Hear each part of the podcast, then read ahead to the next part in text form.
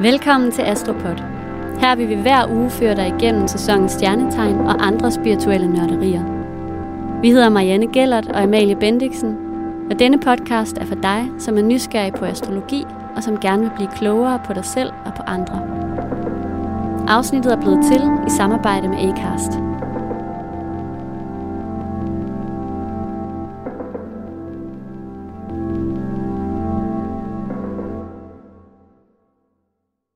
Hej Amalie. Hej Marianne. Hvor er det dejligt at se dig. I lige måde. I dag der er det jo en helt særlig dag, fordi vi har inviteret en dejlig krabs i studiet, og vi glæder os så meget til at byde hende velkommen og dykke ned i hendes horoskop. Det er nemlig rigtigt. Jeg glæder mig rigtig meget. Men før vi lige sådan rigtig går i gang, så vil jeg bare lige huske at sige alle sammen tusind tak, fordi I lytter med. Og faktisk også det der med, at I husker at dele det. Det betyder virkelig, virkelig meget for, at vi kan lave mere podcast. Mere end hvad man måske lige går og tror. Så skal I jo også huske, jeg ved godt, vi siger det hver gang, men der er jo en mulighed for at støtte os og støtte det arbejde, vi laver, så vi kan blive ved med at lave en masse lækker podcast til jer derude. Og det er blandt andet ved at gå ind i vores episodetekst, der hvor du lytter til podcasten, og klikke på et link til en supportknap. Så kan man støtte med et valgfrit beløb. Det kan være en lille en krone, det gør også en forskel. og ellers så er der tierapp.dk, hvor man også kan gå ind og støtte podcasten med det beløb, man nu ønsker.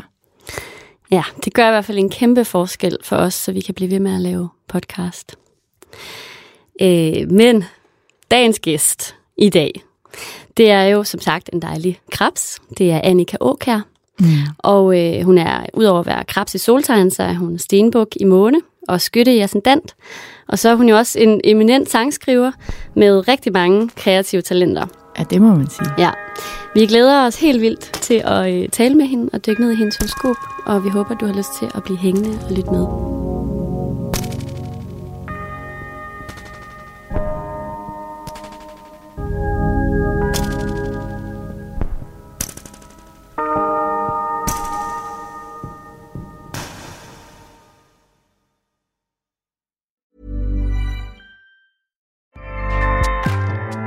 ACAST powers the world's best podcasts. Here's a show that we recommend. Hey guys, welcome to Giggly Squad. a place where we make fun of everything, but most importantly, ourselves. I'm Paige DeSorbo. I'm Hannah Berner. Welcome to the squad. Giggly Squad started on Summer House when we were giggling during an inappropriate time. But of course, we can't be managed. So we decided to start this podcast to continue giggling. We will make fun of pop culture news, We're watching fashion trends, pep talks where we give advice, mental health moments. and games and guests. Listen to Giggly Squad on ACAST or wherever you get your podcasts. ACAST helps creators launch, grow, and monetize their podcasts everywhere. ACAST.com. Dagens gæst er sangskriver Annika Åkær, og øh, hun har haft taget danskerne i årvis med sin underspillede nordjyske humor, sine sjove og smukke og dybe poetiske tekster og sin fortryllende stemme. Måske de fleste af jer kender den der øh, menstruationssang. Jamen, det er fantastisk. Ja, ikke også? Oh, det er, altså, Så hun, hun jo- mange fantastiske sange, men Ja. jeg har aldrig grint så meget. Nej, det var til øh, Zulu Comedy Gala i 2019. Det var simpelthen så genialt og sjovt, det indslag, øhm, som gik mere eller mindre viralt, tror jeg. Ja, hun er også pt. aktuel i filmen Esters Orkester, og, øh, hvor hun både har skrevet sangene og spiller hovedrollen. Og så kan du møde hende ude i det danske land her i løbet af sommeren, når hun øh, begynder sin sommertur lige om lidt. Jeg føler virkelig, at hun er sådan den perfekte blanding af Niels An- og Anne Lindet, som jo for mig er to af de allerstørste. Altså, jeg er kæmpe fan. Jeg ved ikke, øh, jeg ved ikke hvad du vil sige til, til det, men rigtig, rigtig hjertelig velkommen til dig, Annika. Tak. Og det er en meget, øh, meget smuk kombi. Jeg synes meget det ikke. præcist. Ja. Jamen, altså, jeg er helt enig. Da jeg, da jeg så øh, Marianne, hun har skrevet det, så var jeg sådan, gud, det var jo hovedet på søbet. Det jo lige sådan, jeg ser dig. tak. Velkommen til i hvert fald. Mange tak. Øhm, altså i dag, der skal vi jo tale med dig ud fra dit fødselshoroskop. Ja. Og, øh, og hvis nu, jeg tænker, det kunne jo godt være, at der er nogen, der lytter med, som ikke lige kender så meget til astrologi. Og derfor så vil jeg jo bare lige fortælle lidt om, hvad et fødselshoroskop egentlig er, før vi sådan rigtig går i gang. Ikke? Det er jo det her screenshot af himlen på det præcise tidspunkt, hvor du blev født. Og det kan sige noget om jamen, talenter og sådan, altså personlighed, øh, men også sådan udviklingspotentialer og sådan noget. Så det er det, vi skal snakke om i dag. Ja. Mm, spændende. Ej, det er så dejligt at se dig, Annika. Ja, med lige måde. Vi har glædet os rigtig meget. Ja, men altså vi kunne jo også godt tænke os at høre lidt om, hvad dit forhold til astrologi og spiritualitet er. Er det noget, du sådan forholder dig til i hverdagen? Mm, ja, det gør jeg jo sådan, altså, jeg har egentlig altid haft en stærk spirituel side, siden jeg var barn. Og jeg tror også, jeg har interesseret mig lidt for horoskoper, siden jeg var barn. Øhm, men på sådan egen hånd og lidt for mig selv. Og jeg har også været sådan, jeg har gået meget i kirke selv som barn, og sådan opsøgt nogle højere ting, eller hvad man nu siger. Ikke fordi jeg er troende som sådan, eller nogensinde egentlig har været det. Og så tror jeg, at astrologien på en eller anden måde har interesseret mig mere og mere øh, de senere år. Øh, og, og sådan på, men på sådan en sjov måde. Jeg synes, det er sjovt at beskæftige mig med. Øh, og øh, jeg elsker for eksempel, det jeg godt kan lide ved astrologien er vel sådan for eksempel, at, at på grund, måske på grund af me, me, sociale medier og internettet, så er der kommet sådan en, så er der for eksempel, altså ast, øh, astrolog-memes. og det kan jeg virkelig godt lide. Altså, der er et eller andet, der er et eller andet internt sprog, som jeg faktisk rigtig godt kan lide. Hvis ja. man ligesom har sat sig ind i det, så, har man, så kan man lave internt jokes og memes og sådan noget. Og sådan noget elsker jeg. Det der med at være en del af en, en klub på en måde, som, som ligesom har et eller andet internt sprog. Ja. Ja, sådan et Øh, symbolsprog, som... ja. Ja. ja. Ja. Og i det hele taget elsker jeg jo, hvad kan man sige, små, specifikke, interne ting, som ikke fordi det skal ekskludere nogle andre, men for ligesom, her har vi noget, mm. som, er, som er et fælles sprog. Ja. Det, det kan jeg egentlig godt lide. Og så, og så tror jeg sådan, altså jeg har beskæftiget mig med det sådan, og jeg har hørt jeres podcast, øh, alle afsnit og sådan noget. Ej, ja, ja. dejligt. øh, øh, og så, øh, øh, altså, og så det der med, så jeg begyndt sådan meget, at, for eksempel så, øh, hvis jeg så havde fået sådan en, en periode, hvor jeg prøvede at gætte, øh, når jeg hørte sange, hvad, hvad er ah. soltegnet på den, der har skrevet den her sang? Ej, hvor sjovt. så det er sådan en sangskriv, astrolog, Ja. kombi, og det synes jeg har været så spændende. Har det været, har det, altså, Ja, ja, altså, ja, altså for eksempel så, altså jeg, jeg er måske bedst til at genkende krabsesangskrivere, ja.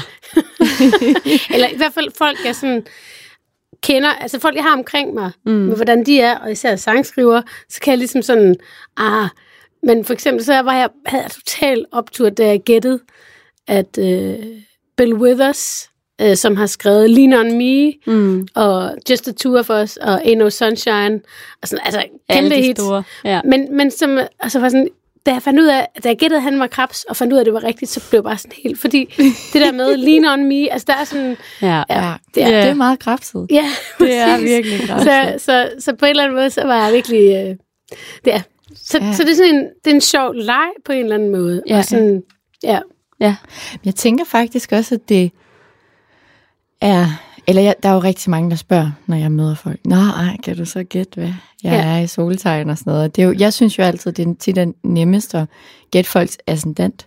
ja, Fordi det er jo det, man... Hvis man ikke kender folk, og det er Ja. første gang, man møder dem, så er det jo det, man møder første gang. ja, Så jeg kan altid synes, det er lidt svært med det der soltegn. Man skal ligesom lige have haft en interaktion eller sådan noget, hvor man lige kan sådan få lov til at komme bag den der maske, ikke? ja, Men jeg tænkte egentlig, måske sange, sangskriver, de må jo egentlig levere meget altså, af sit inderste. Mm. Ja, præcis, Og derved, at det måske ikke er nemmere, men, men, men altså, det, kan, det er faktisk noget, man godt kan gætte. ja, altså det, det, det tror jeg, at der er ligesom lidt mere sådan, så kan det være, at deres stage-personer har deres ascendant, ikke?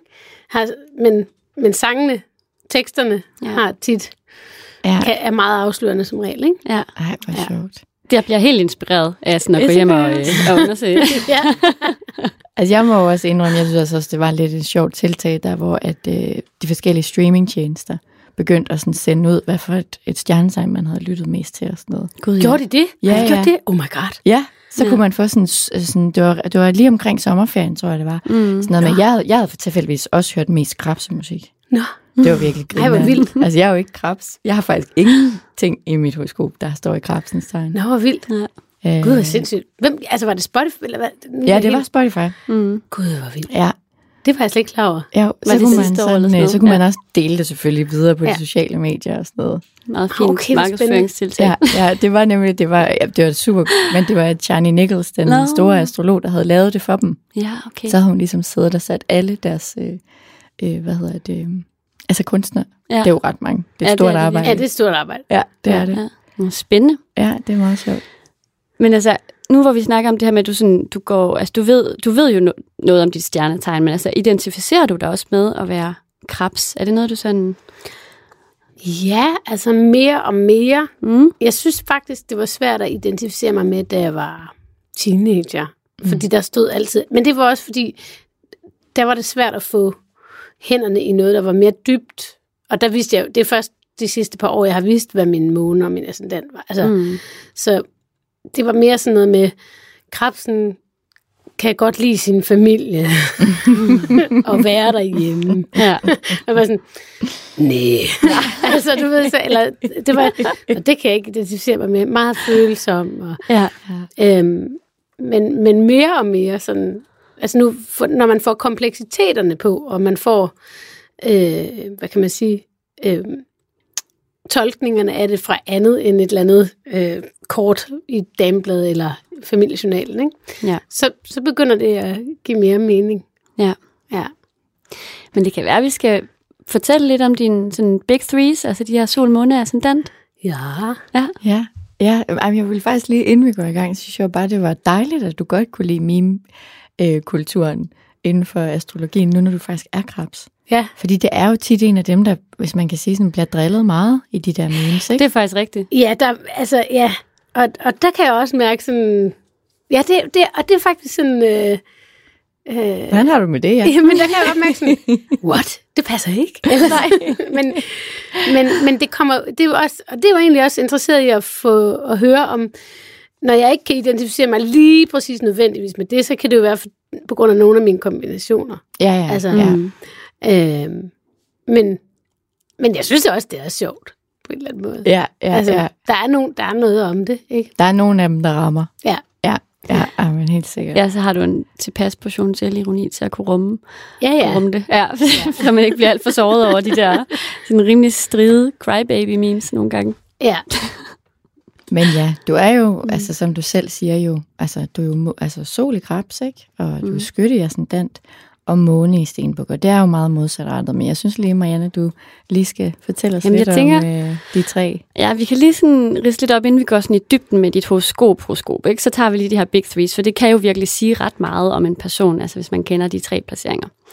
Øhm, og hvis vi nu starter med soltegnet, som jo er din, din krebs, og soltegnet er det, som vi også i daglig tale kalder stjernetegnet, hvis der nu er nogen, der lytter med derude, der ikke lige øhm, er med på, hvad det betyder. Det repræsenterer sådan din, din allerinderste kerne, eller sådan den del af din personlighed, som du bare ikke kan gå på kompromis med. Øhm, og, og når man er krebs i soltegn, så er man jo et, et vandtegn, og vandtegnene er følsomme og kreative, og har sådan virkelig gode billeddannende evner, og sådan en god intuition. Det er sådan en, det kendetegnende for alle vandtegn, ikke? og det gælder også for, for dig, eller for krebsen. Øhm, derudover så er krebsen måske det mest omsorgsfulde tegn i dyrekredsen. Altså det er jo den store moder, øh, uanset om man er, hvilket køn man har, ikke? Øhm, og, og krebsen vil gøre hvad som helst for at hjælpe. Altså, den er helt utrolig, øh, helt utrolig hjælpsom, og også en meget øh, hvad hedder det, tålmodig person. Øhm, ja, som bare sådan, som virkelig gerne vil sætte sig ind i, hvad, hvad folk, eller, og kan sætte sig ind i, hvad folk de føler, og meget gerne vil opfylde deres behov, nærmest før de selv kender behovet. Ikke? Kender du godt det? Ja. Ja, Ja. lidt. Nogle gange så kalder jeg jo krebsen lidt for en omsorgsterrorist. ja. Altså fordi, det ved jeg godt er lidt strengt. Men altså, øhm, det er, jo, det er jo tit det der med, at man, altså man jo også, altså den her dejlige hjælpsomhed, den kan også godt, øh, ja, komme lidt over nogle gange, hvor man tænker, jamen det behøver du egentlig ikke at hjælpe med, eller eller et eller andet, men det er jo altid dejligt, og det er jo aldrig, altså jeg skal jo også bare huske krabsen. Mm. Fordi, at det, fordi, det er jo ikke, fordi I gør det for at få ros, men I kan jo, det er jo meget dejligt at blive anerkendt. Ja, lige Ja. præcis. Ja. Så skal man heller ikke glemme, at krabsen er et kardinaltegn. Det betyder, at, at det også er den her øh, sådan et igangsættende øh, menneske. Altså en, der godt kan lide at sætte projekter i søen og sådan noget. Men ikke sådan en, der nødvendigvis kaster sig hovedkuls ud i ting. Altså man skal have hjertet med i det. ikke? Man skal have følelserne med og mavefornemmelsen. Øh, men, men den, altså både altså den her kardinale energi, og så blandet med, med vandtegnet, ikke? det er jo sådan en, det gør der jo også en meget idérig og bare super kreativ. Øhm, og, øh, og altså også en, der virkelig ikke ligger på den lade side. Du vil gerne have, at der skal ske noget. Øhm, og så, så er du jo også et temmelig privat menneske. Altså krabsen kan godt lide, og øhm, jamen, den giver ikke nødvendigvis lige ved dørene. Altså man skal, man skal gøre sig fortjent til at blive lukket ind. Og, øh, og det er sådan set meget godt at besidde sådan en skepsis, synes jeg. Ikke? Sådan en sund skepsis, så man ikke bliver rendt over ende. Øhm, det, det tænker jeg egentlig er en ret god egenskab at have. Men altså, når man så er blevet lukket ind, ikke, så er man virkelig inde i varmen for altid. Så er der ikke nogen, der øh, altså, får lov at gå igen. Med, med mindre de fucker grusomt op. det er rigtigt nok. Ja, fordi du, altså, krabsen har en hukommelse som en elefant. Ja, ja, ja, ja, og, ja. og den er jo også, altså, hvis man træder den for nært, så, mm. øh, så, så, så den der, hvad kan man sige, skal, man har fået lov til at krybe ind under, den bliver altså bare stram, og bliver, altså man bliver spyttet pænt ud igen. Ja, Og så er den altså nærmest umulig at lige at gå op igen, ikke? Altså, Jo. der skal virkelig noget smørelse til, ja, for at øh, man kan få lov til at øh, krybe i læ derinde Ja. igen. det er rigtigt. Ja, og så den sidste ting, som jeg har lyst til at sige om, om soltegnet, altså om krabsen, det er det her med, som du også øh, øh, nævnte i starten med, med de her, øh, hvad hedder det, at da du var teenager, at det altid handlede om familie og sådan noget. Men det er jo rigtigt nok, at krabsen er øh, et, altså ikke nødvendigvis et familiemenneske, men, en, men et menneske, der virkelig holder af de nære relationer. Og det kan være selvvalgt familie også. Ikke? Altså det her med at have en klan, som, som jeg tror, som du sagde sidste, Ja. sidste afsnit. Ikke? Det her med klanen er vigtigt for krabsen. Altså at man har sine sin nære, som man virkelig værner om og passer på, og jamen, altså, drager en, en meget stor omsorg for, øhm, og forventer også at få det samme igen. Ikke? Altså virkelig plejer sine, sine relationer. Ja, så det er, din, øhm, det er sådan din inderste kerne. Er der nogle af de her ting, som du kan genkende, eller noget, som du overhovedet ikke kan genkende? Eller hvad vækker det sådan i dig? Jo, men jeg kan jo genkende det hele, kan man sige, at øh, både på, altså, på godt og ondt, altså at det er jo dejligt, det bliver serveret her som en positiv ting. Men altså, jeg, jeg kan godt føle sådan, åh, oh, kæft, hvor kan jeg bære den af, altså. Ja. Øh, og det, og det er en lidelse. Der er mange af ting, som også føles som en lidelse på en eller anden måde, fordi det er sådan, ja, det der med ikke at glemme ting at bære den af, og, og også egentlig, øhm, ja, og det der med, at når først nogen er inde, så kan jeg ikke slippe dem igen. Så er jeg sådan, og, og Så er du svær at slippe af med. Mm. Så holder du fast med næb og klør, eller Ja. Ja. ja, eller jeg, jeg, jeg er investeret. Ja. Altså, øh, og det har jeg jo det har jeg jo slået mig på meget, kan man sige. Ja. Men, men øh, også lært af, kan man sige. Så, ja. øh, Altså- ja. Det synes jeg også bare er en helt vildt vigtig ting at kunne. Ja. Altså investere ja, i relationer. ja. Ja. Øh, og så skal jeg lige tænke, hvad du sagde. Nu sagde du mange ting. Jeg sagde mange ting. Ja, Ja. Kan du også, du kan også godt genkende det omsorgsfulde. ja, Altså, at det er sådan at drage lidt omsorg for andre og, og, ja, og at, hjælpe og sådan. ja, jeg er meget, meget kærlig. Mm. Og meget, men, øh, men det føler jeg også kan være en byrde Mm. at være. Mm. øh, at have det behov for Mm. at give meget kærlighed. Det, mm. det, øhm, det kan godt være en byrde, synes jeg også. Mm. Mm. Øh, fordi at øh, det kan være svært at vide, øh, hvem, det, hvem der har brug for den. men, men jeg tror, um, ja, grundlæggende er jeg jo også, det med de nære relationer, jeg, jeg bliver meget, meget rørt Mm. af nære relationer. Øh, og meget, meget rørt, når ting varer længe, Mm. og udvikler sig. Ja. Altså de venskaber, jeg har, som har varet længe, det er virkelig sådan blevet guld for mig. Det har taget mange år, kan man sige, at finde en klan, men den begynder at være der. Og det, det kan jeg mærke har forandret mig, mm. som at gøre, at jeg meget bedre kan ja, læne mig ind i krabsen Ja. og være mm. krabsen. ja. 100 procent. Man er jo selvfølgelig, Eller- selvom at det er en soltegn, så er du jo stadig også Ja. en udadfarende, øh, Ja. spontan skytte, som ja. Vi også kommer ind på senere, og, mm. Mm. og en praktisk tænkende øh, stenbuk, ikke?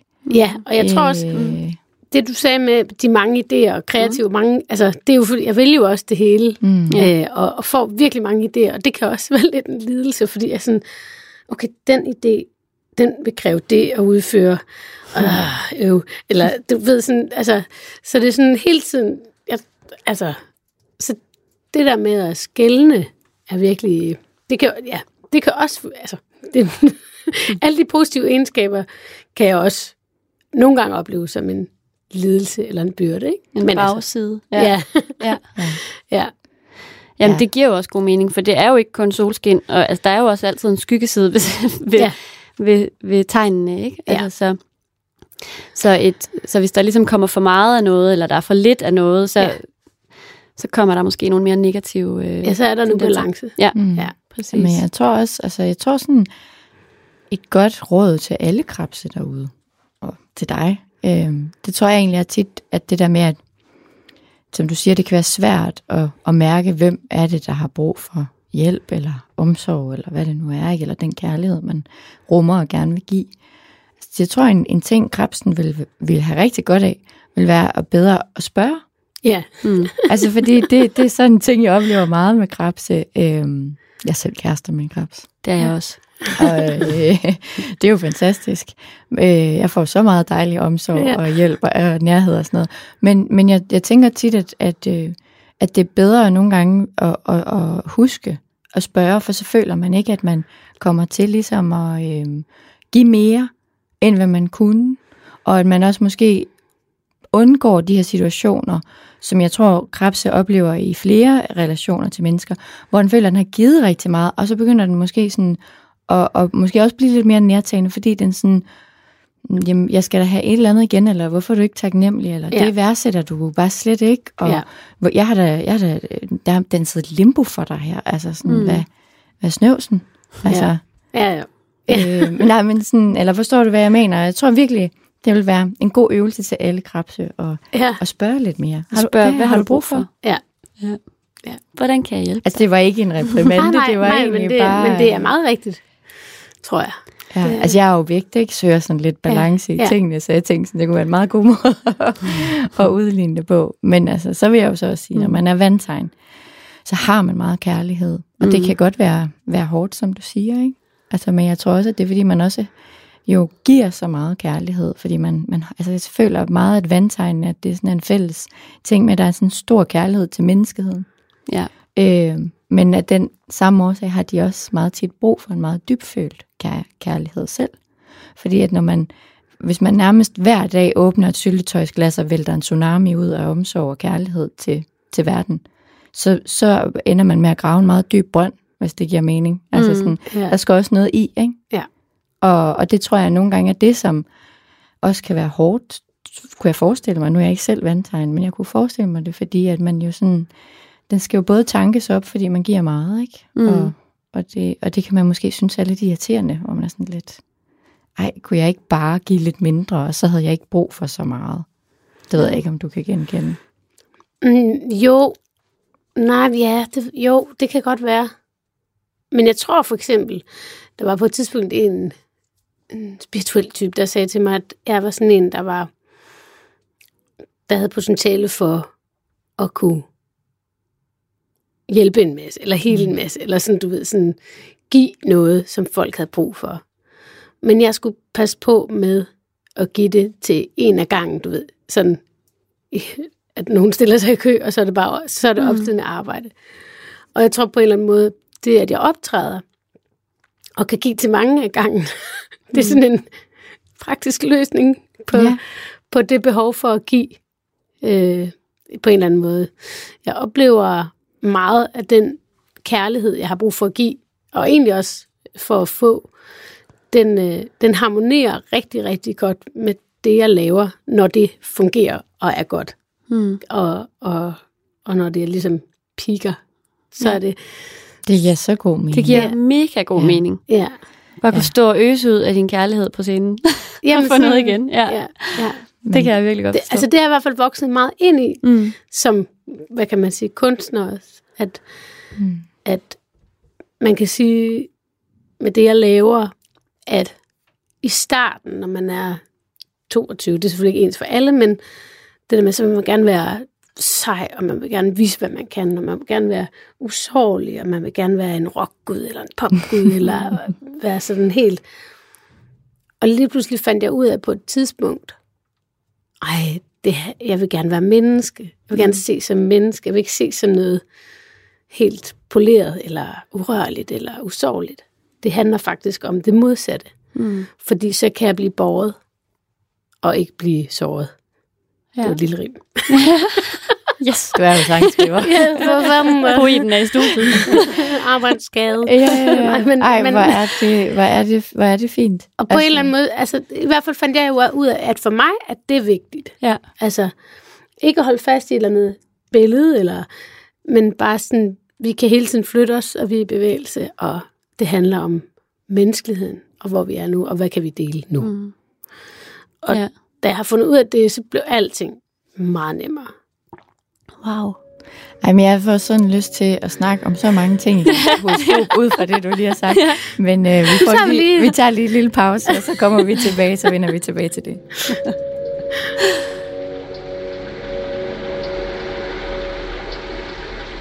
Det var virkelig nogle dejlige ting, som du lige delte med os, Annika. Tusind tak for det. Altså, jeg, øh, jeg fik jo virkelig sådan... Ej, jeg sad, der, der opstod, det var nærmest som om sådan små øh, ildfluer inde i mit hoved, og sådan i dit chart, ikke? fordi jeg går med det her ind med, jeg sidder også og kigger det her på computeren, ikke? Og det var jo det der med, at du sagde, for det første tror jeg, det der med, at du sagde, at, øhm, at en spirituel person havde sagt til dig med, at du gerne vil give altså meget til andre, eller sådan havde mange ressourcer at give. Og det er jo faktisk et tema i dit horoskop.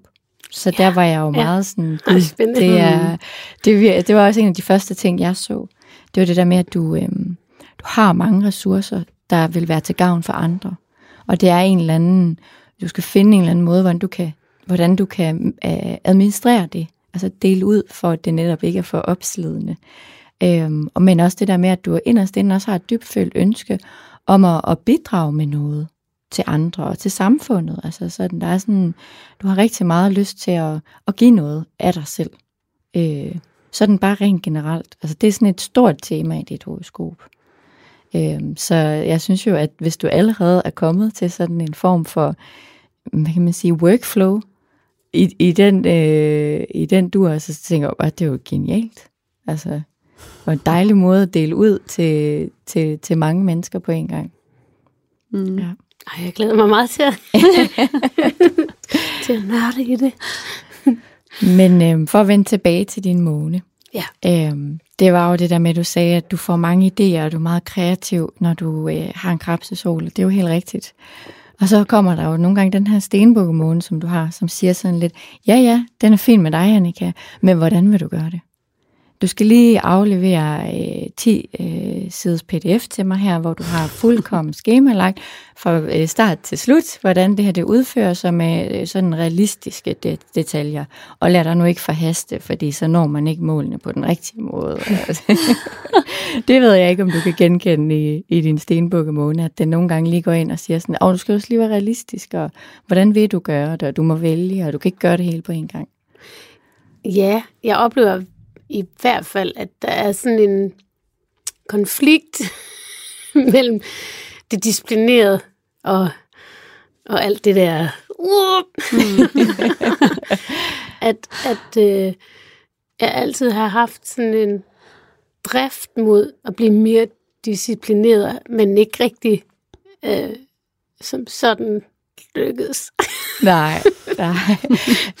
men øh, ja, Ja, det er nok også, det er nok også lidt øh, kado til din øh, skytteascendent. Ja, det vil Ja. jeg også sige. Den, den, den, den fnyser jo lidt af din stenbukkemåne og siger, nej, nej, vi kan sagt, jeg har det store overblik, bare rolig, stol på mig, vi sagtens have mange bolde i luften på en gang, og vi skal nå det hele, og det er jo også spændende, jeg har hjertet med derovre, det ej, og lysten og sådan noget, skal drive Eventyret, værket ikke? og sådan Ja. noget. Lige præcis. Ja. Ja, ja, det kan jeg godt se. Men, øh, men altså, når man har en stenbukkemåne, så må du måske også kunne genkende, at man nogle gange er god til at kunne udskyde sine følelsesmæssige reaktioner til et lidt mere passende tidspunkt. At man ikke står og taber hovedet foran folk. At man sådan lige tænker, okay, jeg venter lige med den her reaktion. Er det noget, du kan genkende? I både og. Det kommer an på øh, relationen og situationen. Hvis det er Ja. en professionel reaktion, så kan jeg nogle gange godt. Men, øh, men jeg oplever øh, en, tit bare en generelt forsinket reaktion på ting. Okay. Altså hvor det først er en uge efter, hvor jeg finder ud af, det der, Hmm. det var kraftigt ikke i orden. Eller sådan, altså, og det har været nogle gange en lidelse, fordi så kommer man der en uge efter. Jeg har faktisk tænkt over det. Altså du ved, ja. så, så bliver man sådan, Åh. Men, øh, men jeg er blevet bedre til at blive mere disciplineret i forhold til at reagere på en hensigtsmæssig måde, der, der, der er mere rationel, eller hvad Ja. man siger. Uh, men, men jeg har et, et stort temperament, som jeg, Mm. som jeg har, har, i hvert fald har haft svært ved at lægge bånd på. Mm. Men hvor jeg mm. synes, jeg er blevet lidt bedre. Ja. Ja. Altså, men, men, det, men, det, men jeg har svært ved en balance mellem mm. at, at ville reagere instinktivt kontra Mm. at ville opretholde. En, en, En facade. en, en, en, en ordentlig Ja. facade. Ja. Og det er jo nok den stenvuggemåne, der gerne vil ligesom stå og være pegefingeren og sige, hov, hov, nu skal du lige... Ja. De der følelser, dem går du lige hjem med Mm. og, og pakker Ja. væk, ikke? Fordi Ja. det, det viser man ikke i offentligheden. Altså, det er jo, Ja. en stenbukkemåne er jo et mere sådan, altså, hvad hedder det? det er jo, altså, stenbukken er jo et praktisk anlagt tegning, det er også en sådan disciplineret, og mere afdæmpet, tålmodig, øhm, mere tålmodigt tegn. Altså. Så, øh, så det betyder ikke nødvendigvis, at dine følelser er tålmodige, men den måde, du håndterer dem på, altså det kan være, der er sådan en, der er i hvert fald en løftet pegefinger, der siger, at det er ikke i orden at reagere. Ja, Der er en stor Ja. selvkontrol over Ja. de dybere følelser, og sådan Mhm. at man har en stor ansvarsfølelse. Men så siger du det der med temperamentet, for det er jo også noget, jeg lagde mærke til, at øh, du har jo mange af de her, hvad kan man sige, altså kontrating i dit horoskop, fordi du har også et ilt temperament, og Ja. du har også sådan noget med, at følelser, det skal handles på. Ja. Altså sådan, og det er din måne Mars. De, Ja. står, de står og snakker rigtig godt sammen. Så Ja. nogle gange måske lidt for nemt. okay. Og Ej, de kan jo godt få lyst til sådan, og, og altså bare at, jamen altså sådan, nu mærker jeg noget, det må jeg handle på, eller sådan, åh, oh, der bliver jeg lige et eller andet, ikke? Altså sådan, Ja. øhm, altså i hvert fald noget lidt anderledes, og det, der kan følelserne være omvendt hos, i den forbindelse i dit horoskop, så har den lyst til at være en kraft. Altså Ja. så er det en meget sådan instinktiv kraft, og meget sådan impulsivt, ikke? Ja, altså jeg har i hvert fald lige nu, altså jeg har i hvert fald stor behov for at handle. Mm. Og, og, og det kan godt være øh, en fejl. ikke at hvile, men det er fordi, så kan jeg ikke hvile i det. Nej. Jeg kan ikke være i de følelser, eller så handler jeg på det. Og det er, det er noget, jeg er for nyligt blevet bevidst om og arbejder med. Ja. Ja. Jamen altså, det kan jo også nogle gange være svært, når det er noget, der har at gøre med månen, fordi det er jo, det er jo så instinktivt, og det er jo det ubevidste, ikke? Altså Ja. sådan, så det er jo ikke noget, man måske er så super bevidst over. Ja. Og så er det bare noget, man gør, så kan man gå og fortryde lidt bagefter, især hvis man måske har en stenbukke måne, som så tænker, ej, det var da ikke lige, du Ja. kunne da godt lige have behersket dig selv. Ja, ja, så, det har jeg, he- sådan har, jeg- det har jeg lidt meget af, vil jeg Ja. sige. Så kom så et eller andet til en fest, så har man sagt et eller andet for hurtigt, og så dagen efter, så er man sådan, nej, du er så. Nå, men Ej, det er bare, jeg ser sådan for mig, hvordan din skytte er sådan, den, den Ja. bare står og, øh, og fyrer den af til festen der, ikke? Og så, og så stenbukkemånen bare Ja. øh, Kommer ind med sådan, Åh, ja. ja. hvis vi lige skal bare lige komme lidt omkring din, din skytteascendant også, ikke? Altså skyt, når, når vi taler om ascendanten, så er det jo det, øh, hvad hedder, så det er den, du viser udad til. Det er ligesom det førstehåndsindtryk, du, du giver til verden. Og, øh, og når det står i sådan et ildtegn som skytten, så er man jo bare den her, altså super, jamen festlig, ikke? Og, og hvad hedder det, eventyrlystende, og sådan, øh, der må gerne ske noget. Der skal være, det skal helst være spontant. Det er helst ikke sådan noget med at lave øh, aftaler alt for langt ud i fremtiden. Vi vil hellere bare have det sjovt og følge med det næste eventyr. Det er virkelig den her skytte. Og nok også den, der sådan, øh, hvad hedder det, godt kan lide og, og, og sådan, altså måske være lidt djævelens advokat nogle gange, eller i hvert fald være sådan lidt diskussionslisten. ja. er det noget, du genkender? Ja, meget tidligt. Altså, det, det er noget, jeg er vokset lidt fra. Ja. Men, men hvis jeg får to øl, så kommer den jo, så er den, så, så, så er den tilbage. men hvor det er sådan, jeg har altid godt kunne lide et godt skænderi. Ja. Altså sådan en god uenighed, uden at man var uvenner.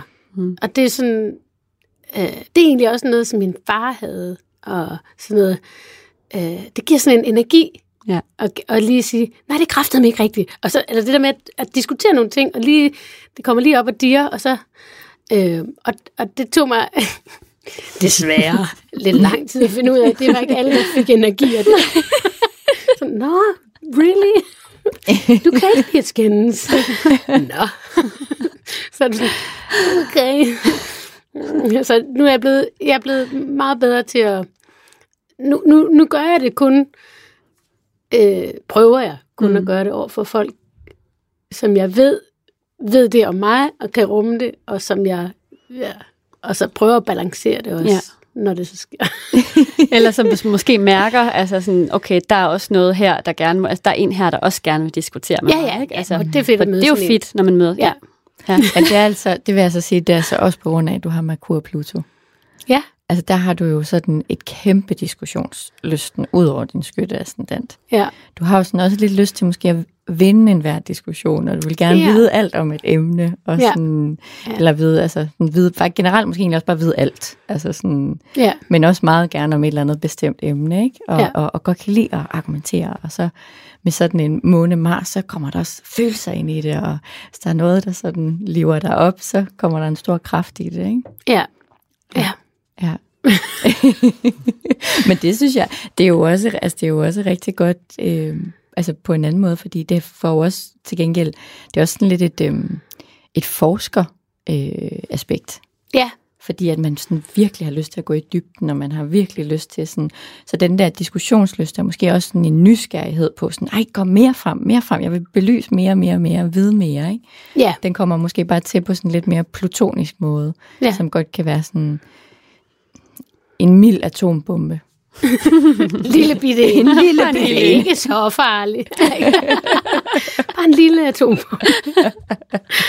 Åh oh, gud.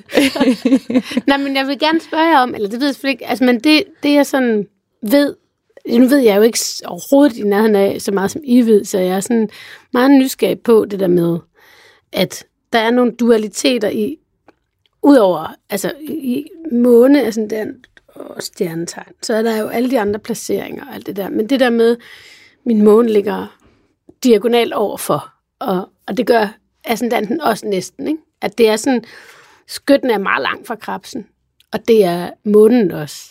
Og, og det er sådan, det har jeg egentlig været meget nysgerrig på, sådan at finde ud af, hvad, hvad fuck betyder det for mig? Eller sådan, øh, hvordan kan, altså, at, fordi jeg oplever måske nok, at det har været svært at finde en balance i de mm. tre, eller måske, eller det har jeg jo ikke været bevidst om, at det måske var det, men mm. bare sådan, øh, Ej, jeg kan godt forstå det. Jeg kan virkelig godt forstå det. Fordi på den ene side, hvis vi bare kigger på de tre, som jo siger rigtig meget om det, så skal jeg nok gå ind i det med mm. oppositionen. Men, men altså, øh, altså, hvad hedder det, stenbukken og krabsen er jo på sin vis, de deler det kardinale, så det er også dem, der virkelig får dig til at gøre meget. Du er rigtig god til at yde mange er ting. de også kardinaltegn? De er begge to Ja, ja, kardinale. Men så er der tre kardinal. Øh, Jesus.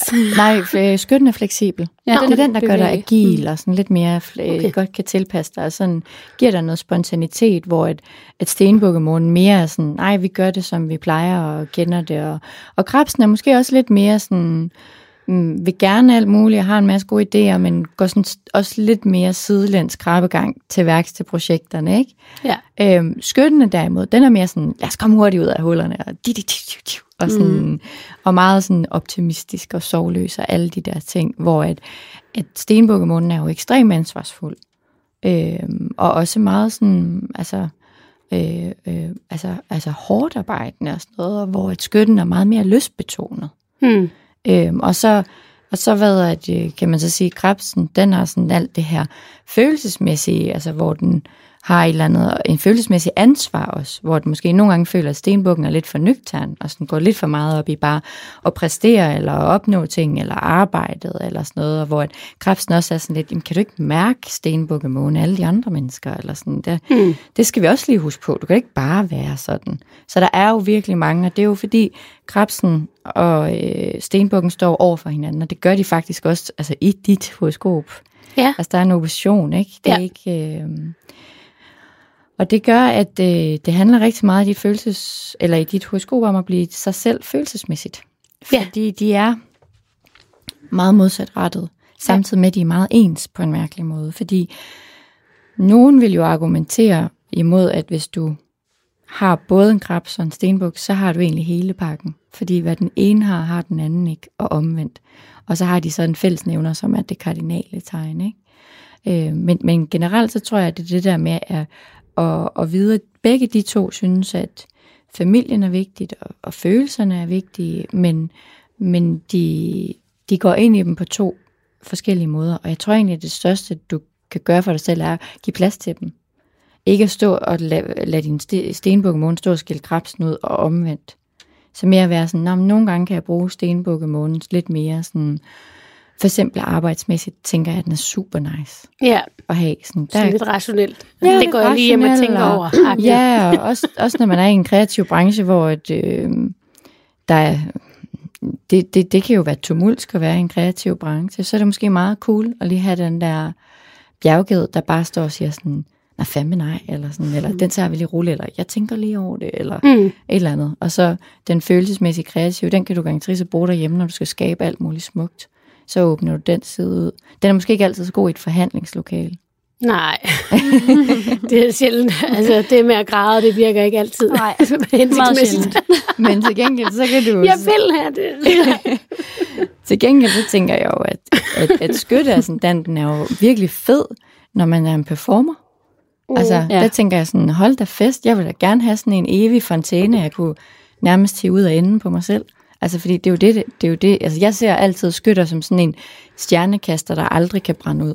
Fuldstændig. Ja. Bare et Altså, det er sådan, bare når de kommer ja. ind, var sådan, ligesom da du kom op ad trappen i dag, hvor jeg bare var sådan, det er så tydeligt, du er skytte. Jeg sådan der, kommer bare i solgul tøj og grønne farver og blomster og Ja. store fede solbriller med lækre glimmer og alt muligt. Ja. Og jeg var bare sådan, jeg var bare sådan yes, mm. jeg har inviteret en champagne. Ja. Jeg elsker det. altså, det er jo så nice. Ja, Det har man bare lyst til at kigge på. ja. Så jeg tænker sådan, det er godt forstå, det er svært at rumme. Altså, det, prøv at forestille dig, hvis det var en chokoladebar, vi skulle sælge. Ja. Hvad, hvad for et cover skulle den have, ikke? Ja. Øhm, Men, Men den men, på den anden side, hvis du siger, at du kan tage det frem, når du skal bruge det, Ja. så kan det jo være hensigtsmæssigt. Ja. Jeg tror bare, du skal tænke på, at du ikke skal, behøver ikke være en drik. Nej, Det er et pantomime-teater, hvor du hiver nogle ting frem, og så skifter du lige scenen. det, det er... Det vil jeg tage til mig.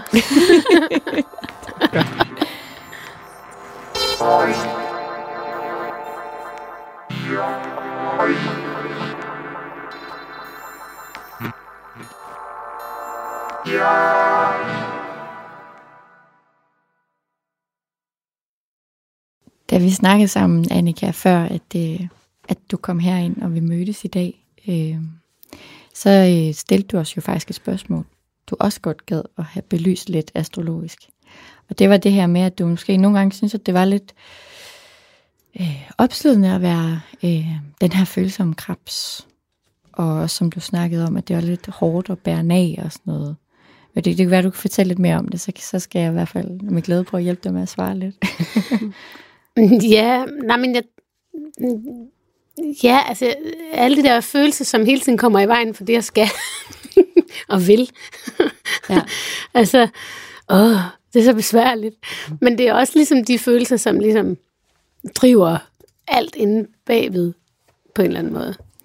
Ja. Øh, men det er også sådan, ja, ja, ja, hvad, ja, hvad fanden skal jeg egentlig sige om det? Hvad, hvad kunne et konkret eksempel være på, hvor de kom i vejen? Jamen, i virkeligheden tror jeg ikke. Er det arbejdsmæssigt? Eller? Ja, altså i virkeligheden tror jeg faktisk ikke nødvendigvis, de kommer i vejen. Hvis, jeg tror bare, jeg har haft svært ved at give dem plads. Altså det er jo sådan en sårbarhed, som når man laver det, jeg laver, og siger, jeg kan ikke lige klare det her, så, så stiller man sig jo åben. Men, men det har jo en stor øh, fordel, og så kunne det. Så det er noget med, i virkeligheden for mig, at finde ud af, hvordan jeg kan bruge det bedre, så alting bliver nemmere. Mm. Måske. Ja. Altså det første var jo, at jeg, jeg tænkte, altså også nu snak, snakker du om, at du interesserede dig for astrologi og gik i kirke og sådan noget, som, som lille, Mm. eller som barn. Og det var, at, at udover at du krebs i soltegn, så øh, har du faktisk en stor, hvad kan man sige, du er et meget sansende menneske. Øh, men altså du har en sensitivitet, altså, øh, som jeg synes er, altså, det er en psykisk styrke. Men det kan nogle gange godt være sværere at være den, der har det, fordi man tager jo meget ind. Ikke? Og den har du ekstremt ekstrem stærkt, fordi du har øh, Neptun, som er sådan hele den her, hvad kan sige, astralplanet, som virkelig føler ting og fantasi, og også alt det, der gør dig ekstremt kreativ. Øh, den har du i første hus. Så sådan, alt du sådan, altså du har en kæmpe modtagelighed, som går direkte i kroppen på dig. Ja. Altså sådan rent fysisk. Der er sådan en stor energimæssig følsomhed i din krop, som altså gør, at du også er en personlighed, som vil være præget meget af at være empatisk og sensitiv, men og hjælpsom.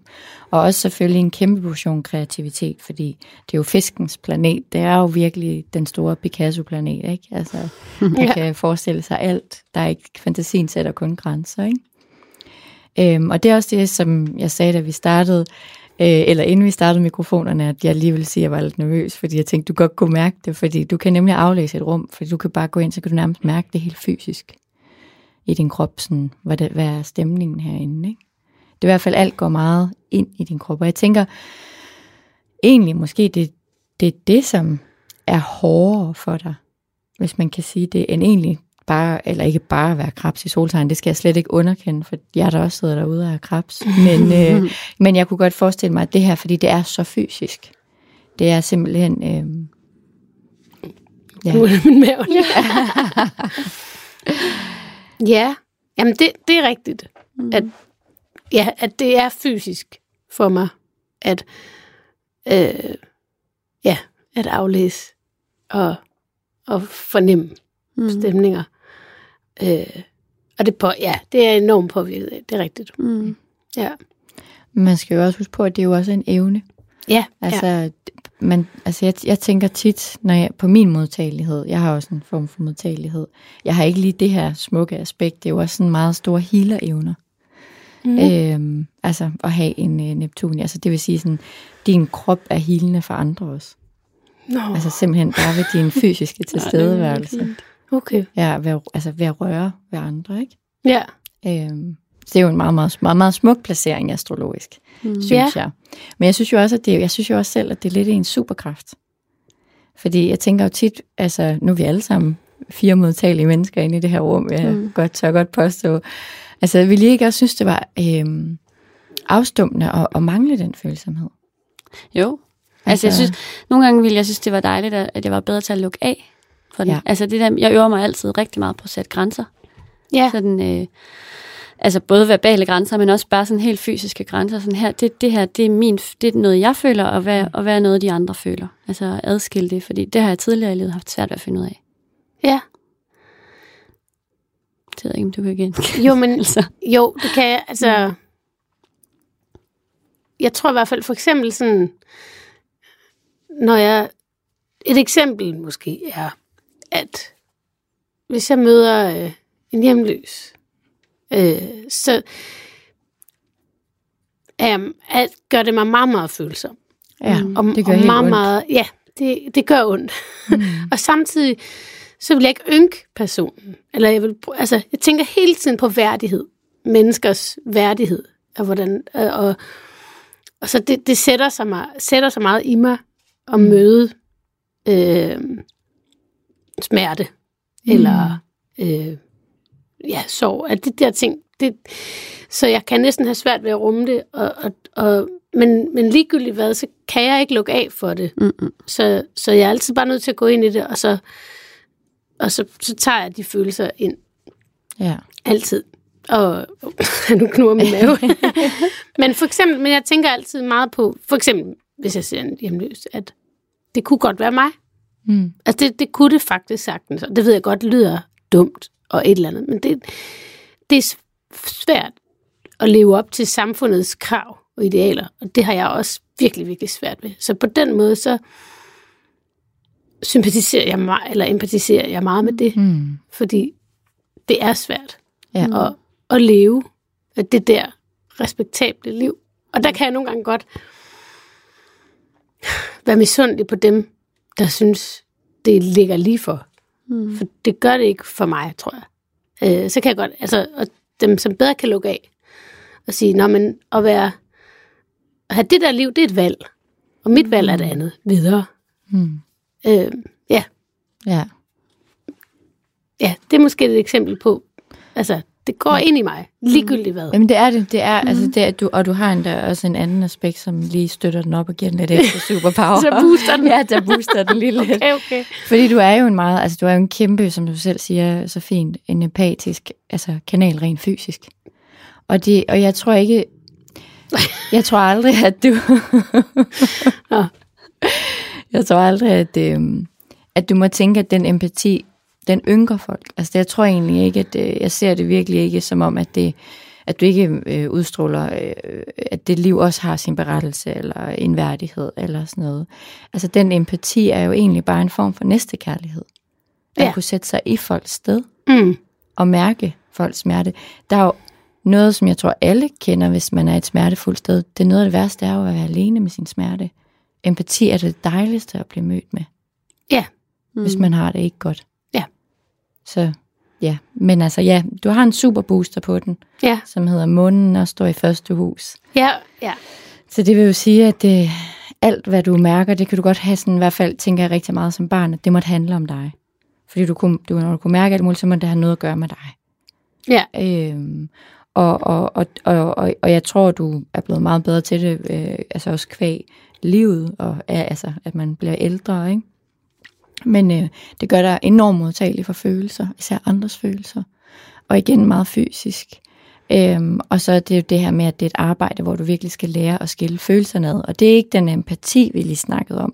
Det tror jeg er mere det der med, hvis du kunne mærke, at øh, hvis vi nu legede, at jeg havde skændes med min kæreste og kom sådan lidt halvknotten herind, og så, så ville du kunne mærke det, så skulle du, det tror jeg godt, du kan Mm. nu, men måske tidligere, så tænkte Ja. man, gud, er det noget, har jeg gjort noget forkert, eller et eller andet, ikke? Ja, det er meget øh, rigtigt. Ja. Hvor man ligesom skal sådan Ja. lære at skille det ad. Hvad, det jeg mærker, det er ikke altid, bare fordi jeg kan mærke det, at jeg har den evne, har det ikke noget at gøre med, at det er mig, der har forårsaget Nej. følelserne hos andre. Nej. Hvis du forstår. Ja, det er rigtigt. Ja. Så Ja. det er din super booster. Åh, oh, spændende. Ja. Men det gør, altså, det gør dig jo også til en, der jo faktisk har psykiske evner. Ikke? Altså, du er jo, hvis du vælger at bruge dem som dit power tool, eller i sangskrivning, som jeg jo kunne forestille mig, så har den indlevelsesevne og empati, den, altså, det bliver jo til din farverige altså, verden og farvepalette, som du bare kan gøre brug af. Ja. Ja. Jeg prøver. Du gør det godt. I try. det er meget godt.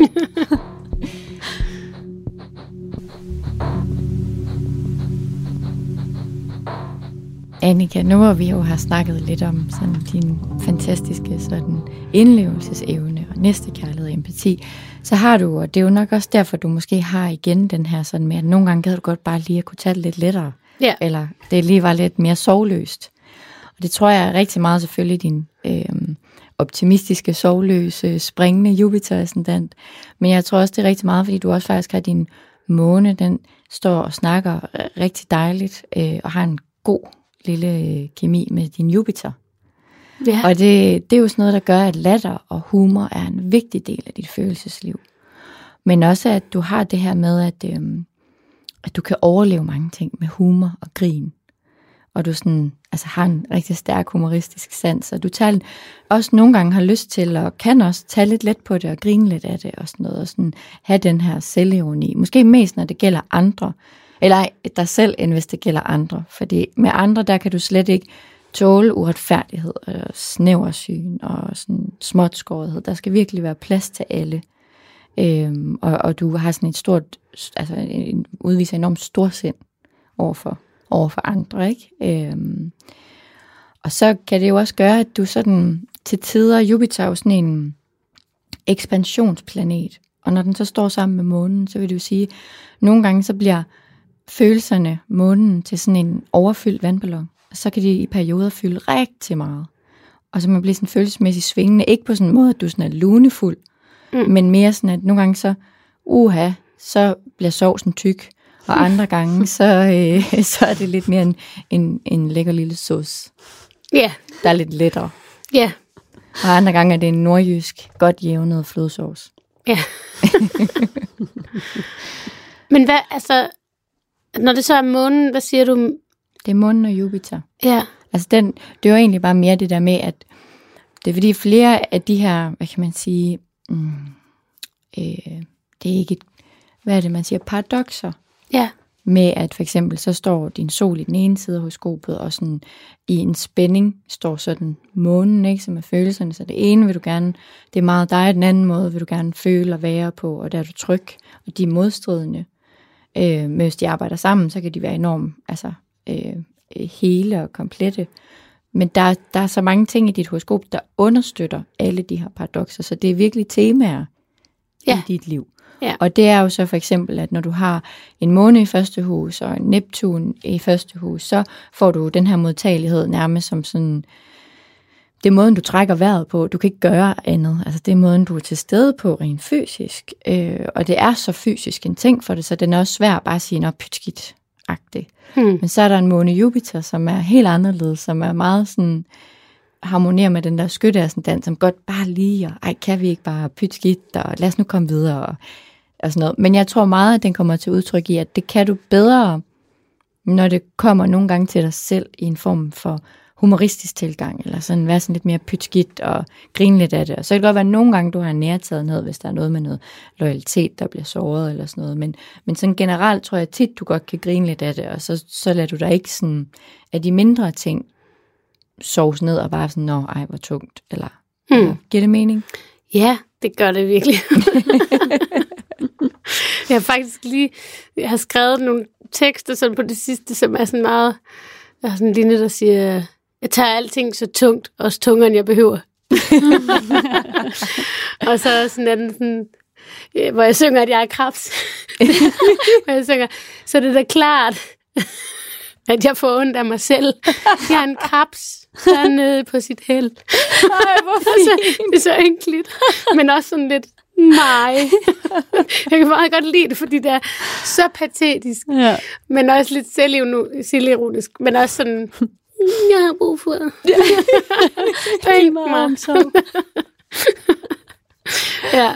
Ja, ej, Ja. det synes jeg virkelig er dejligt. Jeg elsker en krabs med selvivni. Man kan næsten ikke få noget bedre. Nej, det er faktisk det er sådan lidt ligesom at have vundet i lotto. Ja, det er det sgu. Ja, ej, det er fuldkommen fantastisk. Ej, hvor er det også godt. Jeg føler også, at der er skrevet en for få sange om krabse. Mm. Ja, Altså, ja, det kan godt være. jeg føler altid, det er sådan noget med en Sagittarius, altså en skytte, eller Ja. sådan et eller andet. Det er du selvfølgelig også, Ja. men altså... Ja. Er der skrevet... Er, ja, det, det er jo også et helt tema ja. i sig selv, som, men det, det, det laver vi et specielt afsnit om. Så sidder vi og snakker om sange. og der er kommer skrevet- du altså- så ja, kommer så du lige igen, ikke? Så, så nørder vi det. Ja. Ja. Vi kan have sådan en astro-musikquiz med dig. Ja. Ja, det, ja, det vil jeg glæde mig meget til. øhm, ja, men tilbage til dig. Ja. øhm, selvom det andet er virkelig også øh, piger min nysgerrighed. Så, øhm, jamen, øhm, så, så er der jo altså igen flere ting, som så også, hvad kan man sige, sætter ekstra streg under din stenbukkemåne. Det er, at du har en måne Pluto øh, forbindelse. Det vil sige, at du igen, altså sådan, måske på grund af, nogle, at du har oplevet nogle svære ting i barndommen, det, det behøver det ikke være, men det kan det være, så har man et kontrolleret følelsesliv, altså sådan, at man, øh, man vil gerne sådan, man åbner ikke bare op for hvem som helst.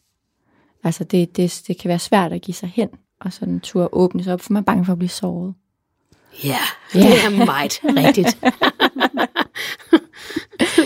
øhm, og man måske også af den grund ikke altid er så god til at tage hensyn til sig selv. Man er ikke så vant til det.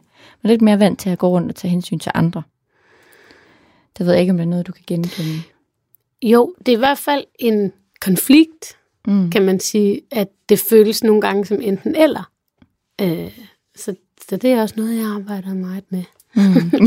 ja, jamen, det er godt. Det kan sagtens løses. Det er Ja. ikke, der er ikke noget her i, som er, er dommedag. Nej.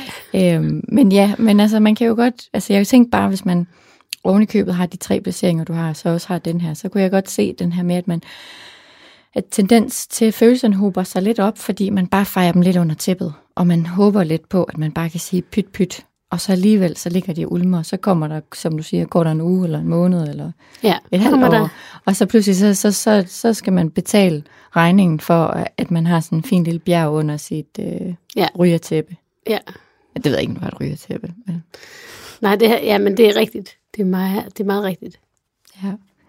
Øhm, ja, så tænker jeg også, at, øh, at, øh, at det også godt kan gøre, at man, øh, altså man har måske nogle gange lidt, øh, altså man havde i hvert fald, du havde i hvert fald manipulation. Du er allergisk over for det. Det, det er også en ting, at man slet ikke øh, kan det. Så, så kan det også være en stærk binding til din mor. Mm.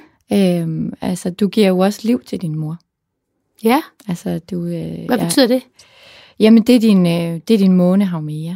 Altså, Ja. så moren er månen, og Haumea, Nå. det er en livsgivende planet. Okay. Så det vil sige, at øh, du sådan, altså rent fysisk har du, altså, altså på en eller anden måde, altså giver du liv til din mor. Det er nok noget, din mor bedre vil kunne svare på, om hun føler den, den del, ikke? Ja. Men det betyder også, at du også øhm, har, altså du måske også føler, at, øhm,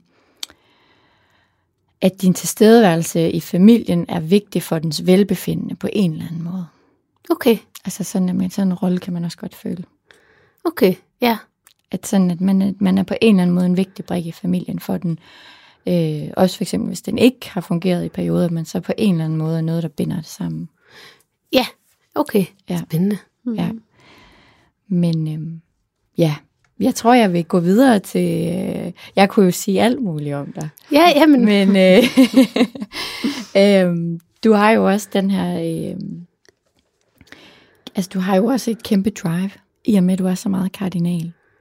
Men også, at du virkelig er en, der bare gerne... Altså, du identificerer dig med dit arbejde, og du skal have følelserne med i dit arbejde, og du er et meget ydende og givende menneske, og derved kan du måske også nogle gange være lidt sværere ved at tage imod.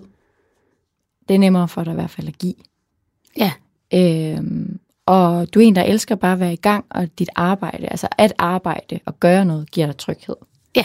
Det er sådan en eller anden form for sådan, puh, det kan jeg altid gøre. Hvis jeg ikke ved, hvad jeg skal gøre, så kan jeg arbejde. Ja. Øhm, det, det er din måne Mars, blandt andet, som med dit ældre temperament der. Øhm, så øhm, har du også snakket meget om det her med, at du tænkte på, at du gerne vil vide mere om det kreative omkring krebsen. Ja. Og øh, krebsen er jo, som alle vandtegn, ekstremt kreativt øh, øh, tegn, fordi det har en stor indlevelsesevne. Altså kreativiteten ligger meget i det der med det billeddannende og det indlevelsesevne, og også fordi følelser og kreativitet er, er stærkt forbundet. Kunne mærke ting, det er også, altså, og sanse i sig selv egentlig et meget kreativt øh, apparat Ja. kan man sige. Men, øh, men når det er sagt, så har du jo altså også kunstneriske evner gemt i dit horoskop. det var, det var sgu da heldigt. det er sgu da meget Trods alt. Ja. Ja, du har jo simpelthen en Mars-Venus-trigon i et lufttegn. Så det er jo Ja. intet under, du er blevet sangskriver, vil jeg nærmest påstå. Tur påstå. Okay. Altså fordi det, øh, du har Venus i tvillingerne, som jo elsker kommunikation og sprog og viden om mangfoldigheden i alt sammen. Og så har du den her kunstneriske evner, som giver dig kreativt talent og en meget, meget stærk sådan, kvalitetssans, som øh, egentlig ikke kan lide kompromiser. Altså det er jo sådan lidt det Ja. kunstneriske temperament. Og det passer, så passer man ikke bare lige ind i tidsskemaet, når man har det sådan, fordi man arbejder efter at opnå en, en vis ønsket kvalitet. Ja. Og det tager tid. Det tager den tid, det tager, for det ligesom er godt nok. Ja. Øhm, og så sætter man også meget pris på, at tingene er i orden. Ja. Er det noget, du kan genkende? Det, ja. Og det har jo tit reddet mig som en mare, det der med, også bare, at, at jeg har så store ambitioner med ting, så derfor har jeg haft svært ved at overholde deadlines og svært ved at aflevere ting i skolen til tiden, fordi så kommer jeg til at lave for meget. Eller, mm. Altså det der med, jeg er svært ved at lave en indsats, der betyder noget for mig, som ikke er 100% fuldbyrdet og alt for meget. Mm. Altså grundlæggende. Øhm, jeg er ikke så god til ligesom at leve op til standarder. Så har jeg enten altid valgt at ligesom, hvad kan man sige, downgrade det. Altså, Ja. for eksempel i skolen, så fandt jeg ligesom hurtigt ud af, at jeg kunne faktisk få semi-gode karakterer ved at gøre mig lille smule umage, men øh, være lidt, altså, jeg blev nødt til enten at lægge alt i det, eller meget lidt i det, fordi at jeg kunne ikke, ja, og så fandt jeg ud af, at det var, blev også lidt en, en dårlig ting. Jeg kunne bluffe mig til rigtig mange ting, til okay karakterer. Og så på en eller anden måde beskyttede det mig også ved at sige, at jeg har heller ikke gjort mig så umage, så det er fint med den karakter. Mm. Og det gjorde jo sådan, at jeg kom nemt til mange ting, men uden rigtig at gøre mig umage. Så der var, da jeg først begyndte at gøre mig umage, sådan indefra, og sådan ægte, der kom der jo en stor, der fulgte en meget, meget stor sårbarhed med, ikke? Jo. Fordi så betød det også noget, hvordan det blev modtaget. Mm. Og det har været en lærerig proces. Mm. Og, og, og få de ting til at balancere, og det er stadigvæk svært, synes jeg. Ja. Ja. Det tror jeg virkelig mange mennesker kan ikke genkende til. Det kan Ja. jeg i hvert fald. Ja. Det der. Ja, jamen det, det, det kender jeg også godt. Men Mm. mm. jeg kender det også godt fra altså, ting i dit horoskop. Altså du har sådan noget med, at ting kan aldrig... Altså færdigt, det er et ord, du ikke rigtig kender. Det kan jo altid blive bedre, hvis jeg havde mere tid. Ja, ja. Jamen, nogle gange så sørger jeg jo også for, at jeg ikke har mere tid, for at det bliver færdigt. Altså Ja. ja. sætter nogle øh, dogmer for dig selv. Ja, altså Så jeg ligesom kæmper meget sige- med, at altså det, jeg erkender med det, jeg laver, det er, dem, der vinder i længden, det er dem, der laver ting færdigt og kommer videre. Mm. Øh, og så kan jeg jo nemlig godt være sådan bagefter kigge på noget og sige, ja, det var sgu heller ikke. Men når der så går længere tid, nå, det var sgu meget fint. Eller sådan se på det med en, med en vis kærlighed. De mm. ting, jeg ligesom også har sløset lidt med, men hvor der alligevel var noget instinkt. Så det der med hele tiden at vende tilbage til at stole på instinktet i, altså det er måske sådan, det er måske stenbukken, der har de der høje krav til, Ja, at det skal være perfekt, ikke? jo, ja, det er ja. faktisk, jo. Altså, Eller det, det er det ikke. Det, jo, Daphne. Du har et, øh, du har sådan, øh, du er sådan meget præsta- præ- præstationsorienteret, ikke? Og du ja. vil gerne gøre det perfekt, og du har ligefrem sådan, at det nærmest kan blive sådan lidt, øh, altså sådan, man virkelig søger det perfekte, hvor det nærmest kan blive sådan hæmmende for en. Fordi man Ja. ja. er så kritisk, især over for en selv, Ja. at man er meget god til at se sine egne mangler. ja, Øh, altså, altså sådan i de der ting, og så samtidig med, at man, altså du også bare, du har jo virkelig, du har jo sådan nogle flere sådan nogle knokkelaspekter, altså du er virkelig drive, når du arbejder. Altså du kan virkelig, du går der sådan, du går i krig med tingene, når det er, og sådan, har en kæmpe energi, og du kan sådan, du har en udholdenhed, ingen kan måle sig med. Altså i hvert fald ikke kan følge efter. Samtidig med, at du har den her store appetit på viden, og, og, og er nysgerrig, og så, og så også det her meget perfekthedsaspekt i dit horoskop. ja, Så jeg kan jo godt, jeg kan jo godt se, at, at på den måde kan det jo...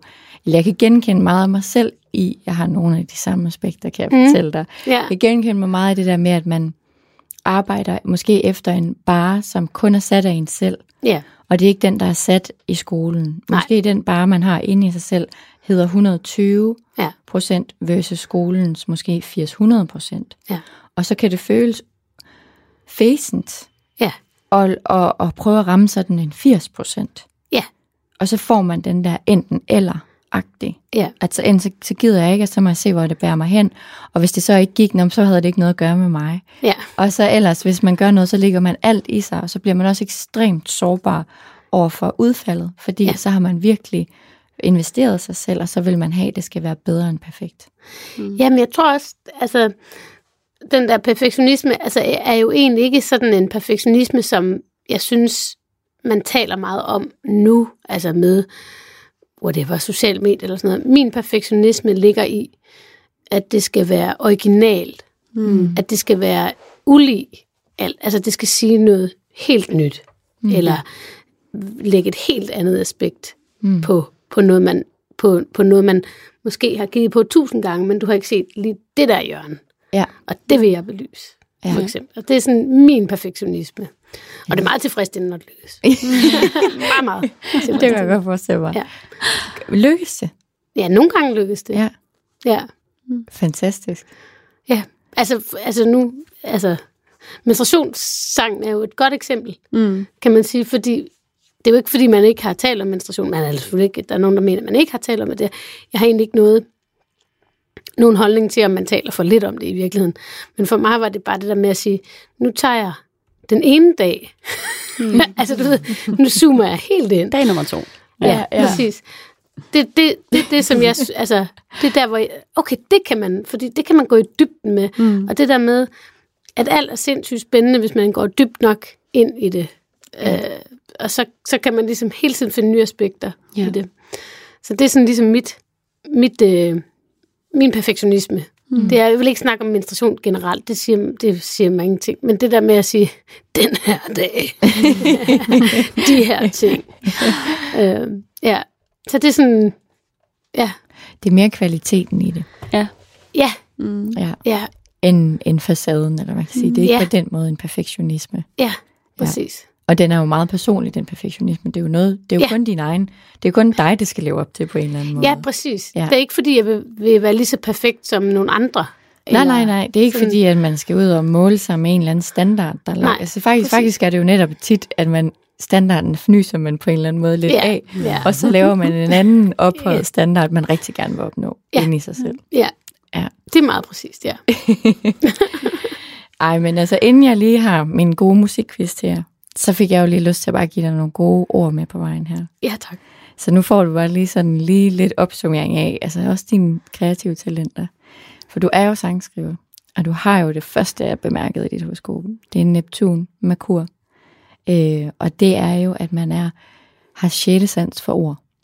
Altså man er god til sprog, dialekter. Altså man har bare, man kan, altså den der sjette sans, man kan smage, hvordan ting skal lyde, eller, eller hvad, er det rigtige ord i det her. Og at man har sådan helt sådan, det er meget sanseligt for en. Man har også et stort poetisk øh, talent for sådan perfekte ord, både på skrift, men også i sprog.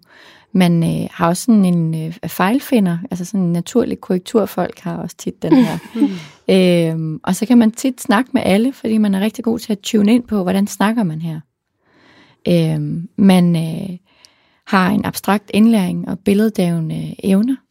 Øh, og så øh, har man også, øh, er man rigtig god til at forstå andre, også selvom de taler uklart. Fordi man, man har sådan, det er meget intuitivt sproget. Så det er ikke noget med, at man behøver at sige det helt rigtigt. Man ved egentlig godt, hvad den, man kan mærke, hvad den anden siger.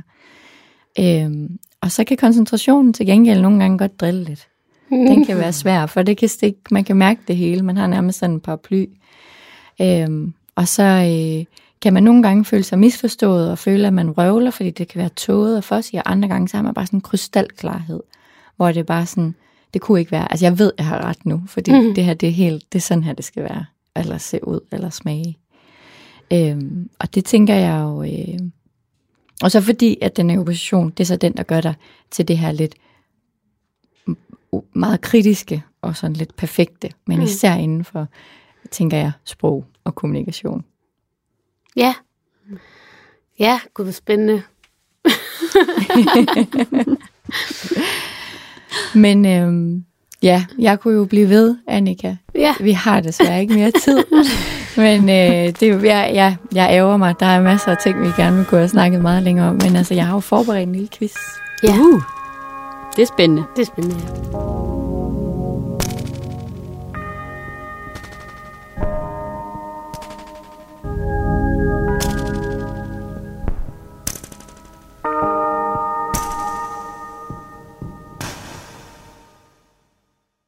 Nå, Annika og Marianne. Mm.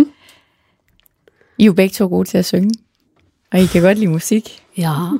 Så nu kommer der sådan en, øh, altså store musikikoner.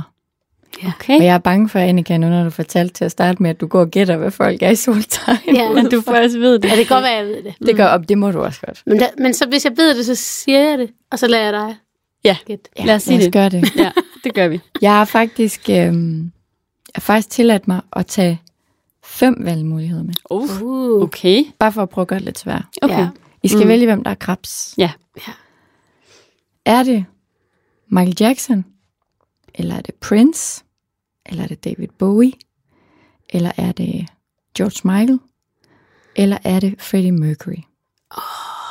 Ej, Og man okay. må også godt snakke om, hvad de andre, eller hvem Ja. de er. Jeg tror ikke, det er Bowie.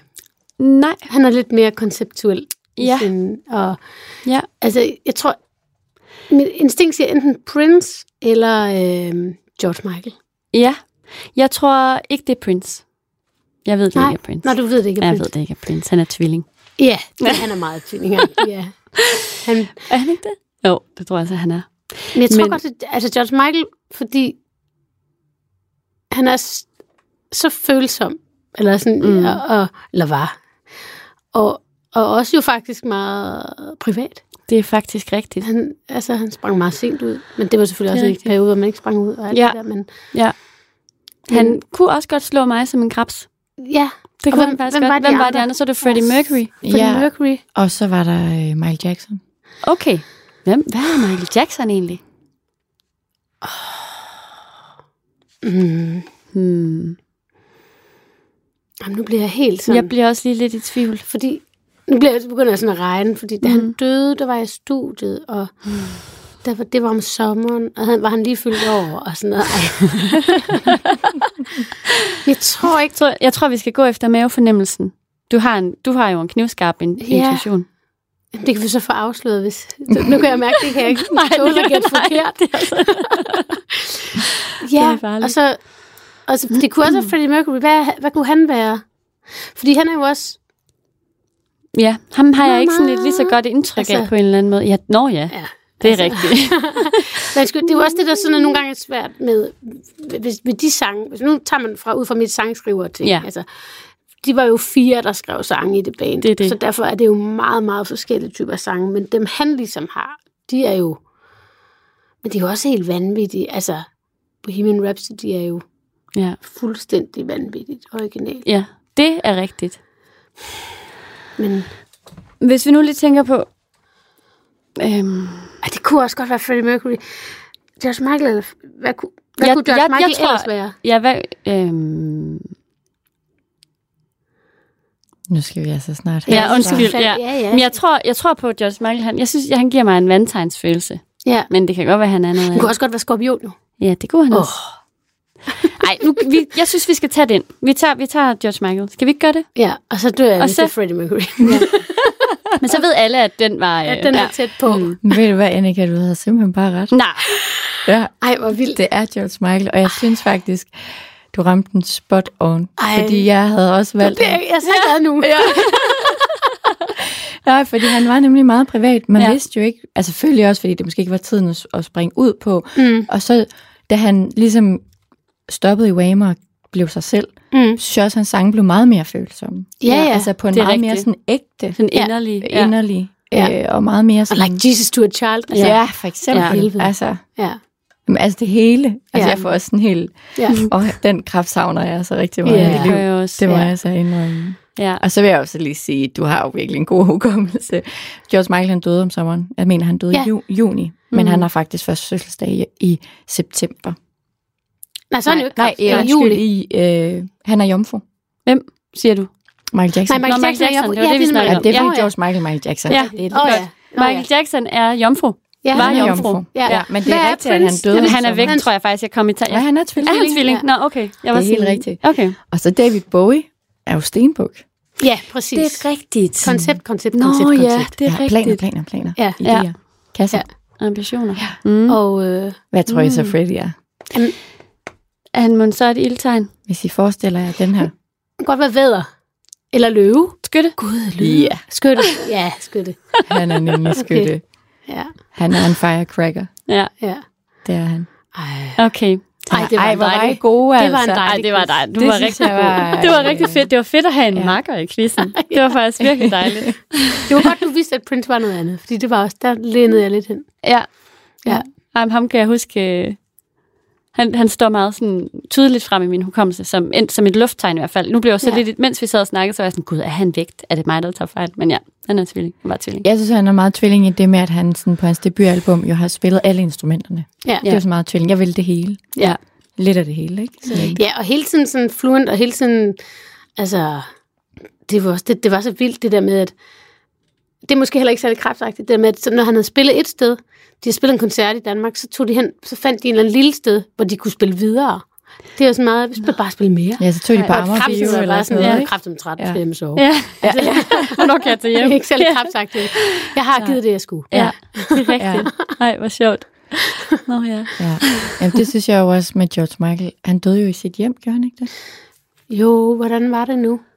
Det kan jeg faktisk ikke Ja. huske. Jeg tror faktisk, ja, og det var lidt tr- triste omstændigheder. Ja, Mm. ja det var. det var det også med Prince, det var også med Ja. Jackson. Ja. Og det var jo også med Freddie Mercury. ja, Ja. det, Og også Og det lidt med Bowie. Bowie. Eller det, men det var ikke så, det, på en måde ikke så trist med Bowie. Eller jo, det var jo mm. tidligt, men ikke så tidligt som de andre. Nej, det er rigtigt. rigtigt.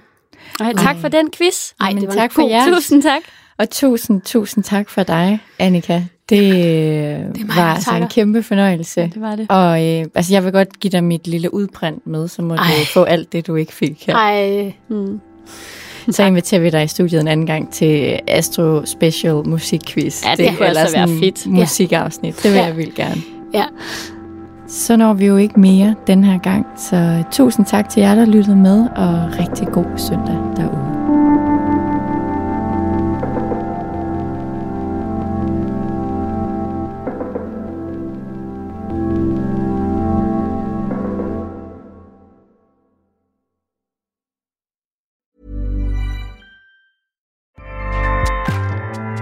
ACAST powers the world's best podcasts. Here's a show that we recommend.